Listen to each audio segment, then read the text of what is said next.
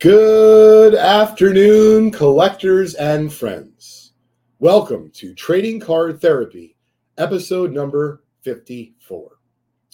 Well, just a few days ago was the big game, was the Super Bowl, and I hope you all enjoyed. I hope you all enjoyed it. It was a very slow first half, certainly a much more exciting second half.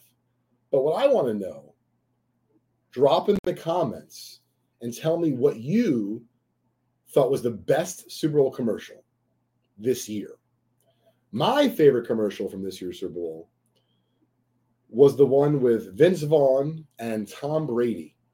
I don't remember which casino or if it was a betting app, but it had to do with gambling. And something happened along the lines of Brady's asking about it, how it works, or the free, you know, money giveaway or something. And Vince Vaughn goes, Tom, You won enough already, man. It was great. But absolutely, like 1B was the Dunkin' commercial with Ben Affleck, Matt Damon, and Tom Brady. It's fantastic. Let me know in the comments which one was your favorite uh, Super Bowl commercial this year. Next week, we're going to start a new feature on trading card therapy. We're going to start a mailbag. So if you have any questions about the hobby, specifically vintage cards, it's really my forte, but I've been around the hobby for a long time, actually, a few decades, in fact. Makes me feel like an old man. Let me know what your question is. Simply put it into the comments of that particular episode of Trading Card Therapy. I'll make sure that I review it before next week's episode, and I will try to answer as many of the questions as I can. A Couple announcements upcoming on February 24th. We are having a Topps Rip Party at our store here in Summit, New Jersey. You can find us at 4 Chatham Road, and it's going to believe I believe it's going to be from 4 p.m. to 7 p.m. Eastern time. And you listen, we'll have some stuff for sale, of course. There'll be free pizza and soda and all that kind of stuff. However, one of the most exciting parts of this party is going to be that Topps is actually sending our store some exclusive freebies. And we're going to other stores as well, so it's not exclusive to us. And we're not allowed to sell them. The only way that you can get them is if you come on down to the Topps Rip Party. And it's only while supplies last. So, first come, first serve. I hope you guys and gals can come and make it with your kids. It's going to be a really fun baseball card party. The other announcement I want to share is we're going to be uh, set up and exhibiting at the Philly Card Show from March 8th to 10th. And that weekend on March 10th, that Sunday, is going to be the conclusion of our next big Vintage Breaks event. You can learn about all of the really cool vintage card prizes, as well as break credit and some other really interesting things that you may win. It's all going down on March 10th. We um, cut everything off and give away the prizes at 11 p.m. Eastern Time. And if you're not able to tune in that night or that weekend and you still want to get a recap of who won what, all you have to do is go to our YouTube channel at youtube. Excuse me, youtube.com slash vintage breaks and if you want to see our full inventory of well over 100 different breaks for sale, simply check out vintagebreaks.com. Next thing I wanted to cover, this is an interesting one. I want to give a shout out to um, it's midlife, excuse me, uh, let me make sure I wrote this down properly. Midlife sports cards on YouTube.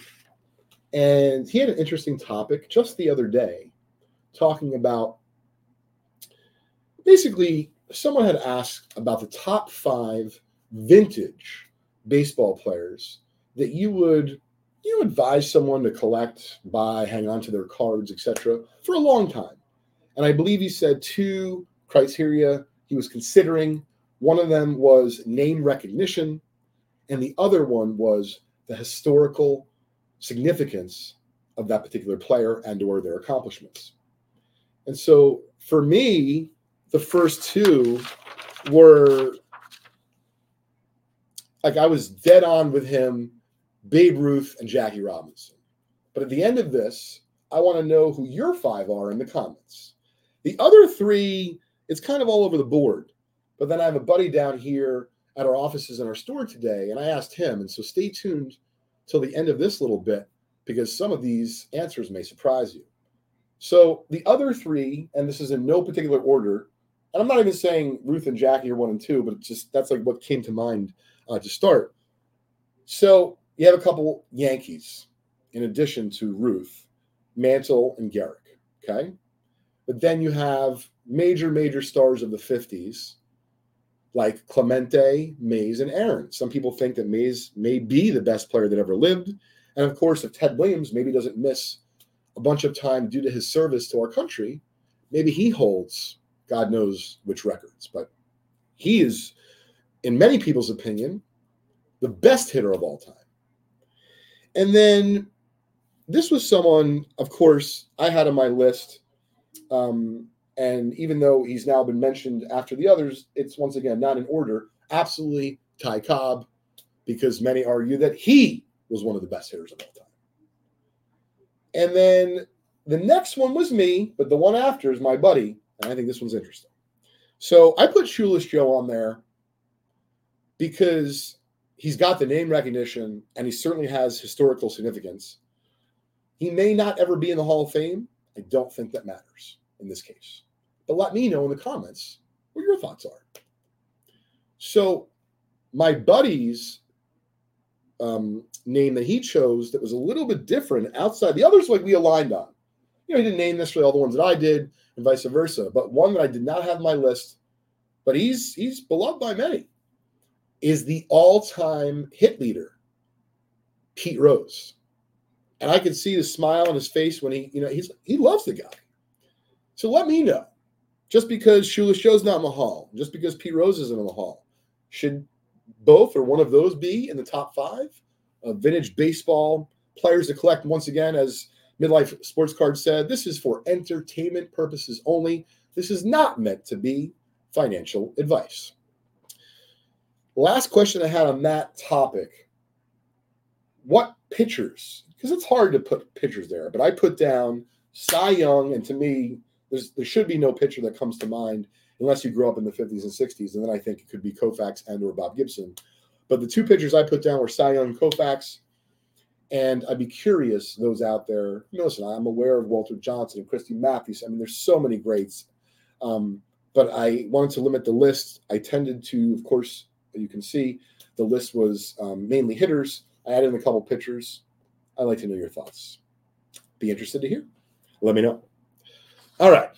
So, next up on the agenda, this is a really short one. We were having a meeting earlier today here at Just Collect. And we were talking about card shows and which ones to go to. And, you know, there's a number of really good card show calendars in our hobby. I don't know um, which one, you know, necessarily we use offhand. So if you have one that you like, let us know in the comments. The reason I'm bringing this up is because the big shows like Philly, you know, not only does it have its own website, thephillyshow.com, but it's also on many of these other leading card show calendars that are on the web. But where I think we can do better as a hobby, if you're a small card show and you're not being listed anywhere and you don't have your own website for it, I'd like to know. I think others might like to know. So if you have a small card show and you want to get plugged, please drop your card show in the chat and I'll make sure I mention you on a future episode of Trading Card Therapy.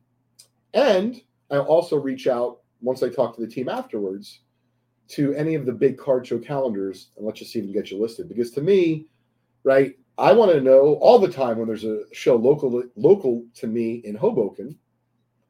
And I feel like even though I check all the calendars, inevitably I hear about a show that like, wait a minute. I'm like, yeah, it was a really good 100 table show, 60 table show. I think Rob and the Burbank show is going to do fantastic this weekend. But we're not talking about those types of big shows like that in Philly is once again, they have their own website, they're doing a ton of marketing, they got a decent sized advertising budget, so on and so forth. But let's try to get some of the smaller card shows out there to be known in the respective communities across our country. And at the very least, maybe increase hobby awareness, get some more customers to these shows, and maybe get a few more collectors into the hobby we all love. All right, I'm going to save my MJ stuff for last. But we were talking about uh, this is interesting. Um, we were talking about card shows and you know hobby love, and it was Valentine's Day the other day, and just really what's going on at these conventions. And we already know that there's buying and selling. We already know that there's trading, and sometimes there's trade night.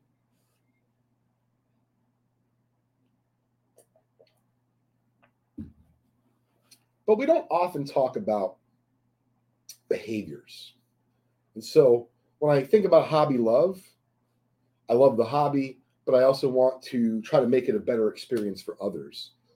And one of the things that's dawned on me is, you know, when you're going to these conventions, whether it be you're exhibiting as a dealer or you're coming as a patron, as a customer collector, anyone and everyone who's done that has actually spent some sort of money and effort to get there. And this isn't going to be to, you know, recognize or say you should keep your receipts. My point is, you know, you didn't have to go, and you're going there because you most likely would like to be there. And to be fair, if you do it for a living, then you do it for a living. And if you are a customer and or a collector or patron, then that's also what you do one of the things, and I'm laughing because, you know, for me, I feel like I'm a fairly outgoing fella. Um, and it's not that difficult for me, but we all, you know, hit a bump in the road, or maybe you have your kids with you and like you get a little hangry, or your kids are hangry, or someone that, you know, went to the bathroom in their pants and they have an accident. I mean, it's like all sorts of things that can happen. But none of that should excuse being kind to each other to conventions. So, what do I mean? let's show a little more hobby love. I can tell you, I do this professionally. I'll go up to some dealers and I'll see not only the way they've interacted with me, I'm like, oh, maybe they just don't like me. No, no, they're pretty cold to probably everyone. So this is a wake up call. If you're a dealer and you're being standoffish and you're not picking up your head from your phone or you look angry when someone walks up. It's no good. It's a bad look for you. It's a bad look for our hobby. And no one's winning. Because remember, the person on the other side, even if it's just someone who's 11 years old, they probably didn't drive there themselves. Once again, getting back to someone has taken their effort and their energy and their money and they're at the convention. So I often feel that we at the card shows as, as dealers, you know, there's like this unrealistic expectations like, hey, if you walk in, you should be spending money.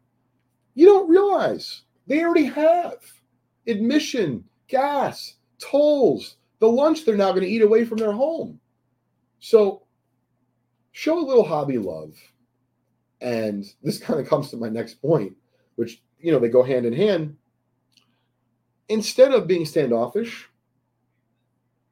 you say hi, but I wouldn't start with, hey, what are you looking for?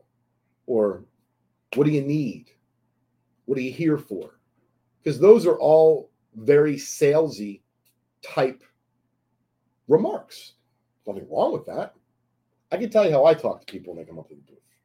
How you doing, Jim? Oh, you're able to make it down to the convention today? That's awesome. Glad you're able to make it. Where are you from? Oh, is it your first time here? Well, really appreciate you coming on down. Oh, you know what? I haven't been here in years. That's why I haven't seen you. Um, well, I really appreciate you coming down today. Let me know if you need any help. That's it. Sometimes I don't even say, let me know if you need any help because they kind of assume because of your easygoing nature that if they have a question, they won't hesitate to ask you. But believe me, if you look at them like this, we're like, like George Costanza used to do on Seinfeld. Actually, I think he was more he would try to look angry at work because people would think he was busy. I don't know if people are doing that at the card shows, but let me know if you're a Seinfeld fan in, in the chat because I still am, even though I haven't seen an episode in a little bit. Um, you know, it's it's one of the best. Uh, so anyway, getting back to center, um, I, I think that we could be just a little bit more easygoing and recognize that for some people, it might be socially awkward for them to come up to a booth and to feel ignored, to feel like you're angry to be there. And so you won't just be helping your own booth, you'll actually be helping everyone else who's at the convention, but not just dealers, actually, all the patrons. Because, I mean, let's be candid, right? If you go to the grocery store and every single time you go to the grocery store, that same one, something gets messed up. And when you go to try to talk to someone, either the cashier or the manager or someone that can help you customer service, they're just nasty. Even if they help you, they're just not that nice. Show a little hobby love. It's going to go a long way. All right. Last thing on our 54th episode of Trading Card Therapy. If you folks don't know already and you're new, thanks for tuning in. If you'd like to check out our other 53 episodes, you can do that wherever you enjoy your podcasts. So, Spotify, Apple, and if you're more of like a YouTube person, we actually put every full length episode of Trading Card Therapy, meaning with video, because of course, if you're listening to a pod like Spotify, doesn't have a doesn't necessarily have a video component. You can watch all of our Trading Card Therapy uh, episodes with video on our Just Collect YouTube channel. That's just underscore collect. All right, last thing that I wanted to cover today. I recently got two different Michael Jordan items. And one of them is a photo, which I might have talked about briefly on Leighton's Loft, but now that Leighton's Loft is going to just be once a month on the first Wednesday of every month, I wanted to make sure I show this off today. I'll do the best I can because it's an 8 by 10 and it's also slab by PSA. But I collect photos, and when I say collect them, I don't want to misquote, but I believe in the last 15 years, I've sold two photos. I know exactly which ones they are, and I miss them both a lot. Maybe in a future episode, I'll talk about which ones they are. Not today. I'm in a good mood. Anyway, here is the Michael Jordan photo in question.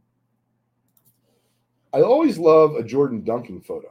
Okay, I'm going to back up the camera just a little bit. But this one is really special because, of course, you know, you see the back of Jordan, you get the jersey.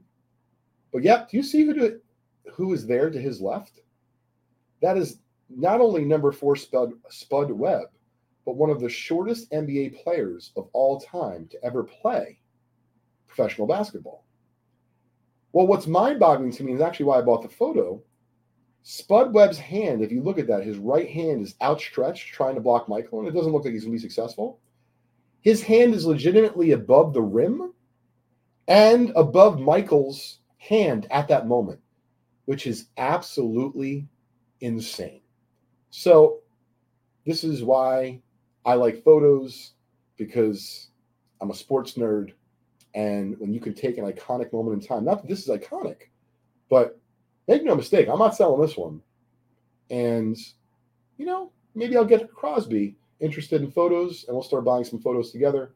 For those that don't know who are listening to this for the first time, Crosby is my nine year old son.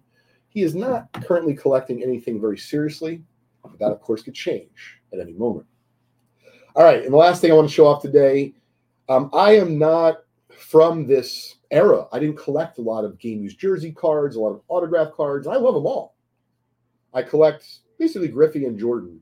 And I got this recently. It's a legendary jersey card of Michael Jordan from 2001 Upper Deck.